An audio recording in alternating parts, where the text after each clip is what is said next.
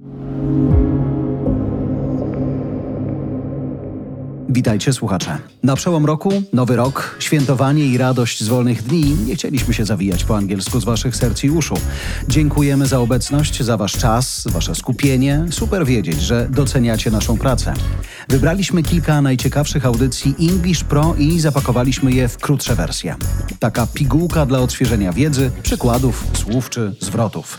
Czujemy, że czasu na słuchanie jest wciąż tyle samo, a audycji coraz więcej. Także u nas w Voice House Club. Mamy na to odpowiedź. Krótsza wersja. Nazwijmy ją short albo brief. Nie wiem, czy dobrze wypowiedziałem. I już. A kto będzie miał ciut dłuższą chwilę, zawsze może sięgnąć po oryginał. Polecamy się. Rampant inflation. Rampant, czyli nieokiełznana, niekontrolowana inflacja.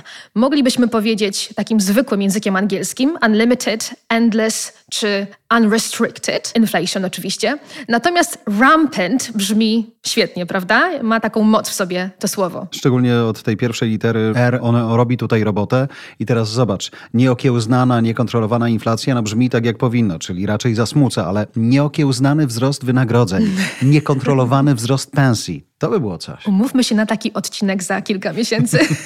Odcinek marzenia. tak. Spójrzmy na przykład z The Guardian, który mówi: Rampant inflation breaks the status quo. No wonder the government is spooked. Tu akurat tytuł, czyli szalejąca inflacja przełamuje status quo. Nic dziwnego, że rząd jest wystraszony. Ładne. Tylko muszę uważać, żeby to nie było rampant, tylko to jest rampant. Rampant, tam jest szła. Pamiętasz ten nasz lazy vowel? E stoi mi tutaj na głowie. Uwaga, spróbuję. Rampant inflation breaks the status quo. No wonder the government is spooked. Fantastic. The Guardian, 27 maja 2022. Swoją drogą, wiele wskazuje niestety na to, że jak otworzycie sobie Guardiana z maja 2023, to z inflacją wcale może nie być lepiej. Ale życzę sobie i Wam, żeby to się pozmieniało bardzo szybko. The Telegraph, kolejny tytuł z okładki.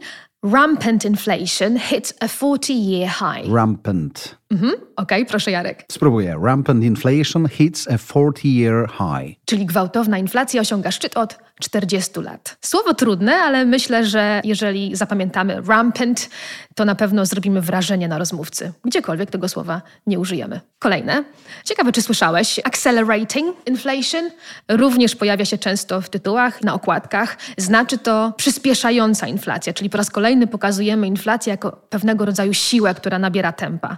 Można by powiedzieć zwykłym angielskim, takim common English, rapidly rising inflation. Też brzmi ok, natomiast accelerating inflation zdecydowanie brzmi bardziej pro. Choć w ogóle akceleracja, no bo powiedzmy, że spolszczyliśmy sobie to wasze brytyjskie słowo czy angielskie słowo, to jest coś pozytywnego, nie? To mhm. są akceleratory biznesu, czyli takie właśnie przyspieszacze, wspieracze, a tutaj mówimy o tym, że właśnie ona po prostu przyspiesza, a ona akurat pozytywnie nam się nie kojarzy. Curb inflation, czyli mamy czasownik, kolokację, która znaczy ograniczyć inflację, przehamować inflację.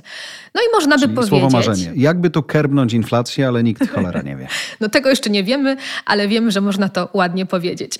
Można by powiedzieć to slow inflation down albo to reduce inflation i też byłoby ok. Natomiast to curb inflation zdecydowanie bardziej mi się podoba i tak właśnie mówią do nas okładki magazynów. No i właśnie z The Sunday Times z 20 października, to akurat 2008 roku, czyli cofnęliśmy się mocno w czasie, ale spodobał mi się ten tytuł. A rising exchange rate tends to help to curb inflation, potentially allowing for lower interest rates czyli rosnący kurs walutowy pomaga ograniczyć inflację, potencjalnie pozwalając na niższe stopy procentowe. Kiedy to było? Spróbujmy. Rising exchange rate tends to help to curb inflation, potentially allowing for lower interest rates. No i dobrze. I drugi przykład.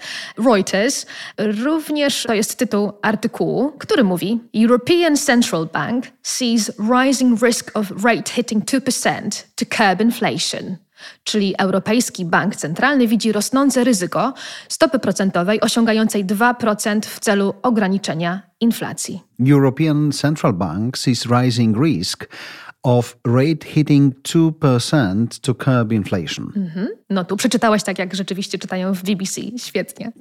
To do kasy, panie Jarku, na lewo kasa i na piwo. Kolejny zwrot, chyba najprostszy z tych dzisiejszych, ale również pokazuje jakąś dynamikę. To push up inflation, czyli wzrost inflacji. Czyli zamiast increase inflation możemy powiedzieć to push up inflation. Na stronie House of Commons Library znalazłam artykuł, który mówił o tym, że the conflict in Ukraine is leading to higher commodity prices, which is also pushing up inflation around the world. Czyli konflikt w Ukrainie prowadzi do wyższych cen towarów, co również powoduje wzrost inflacji na świecie. Choć już wiemy, że tych składników jest zdecydowanie więcej, no ale zaczęło się tam. Wojna, potem ceny paliw różnych, bo i gazu, i, i, węgla, no i teraz mamy to, co mamy. Ale uwaga, the conflict in Ukraine is leading to higher commodity prices, which is also pushing up inflation around the world.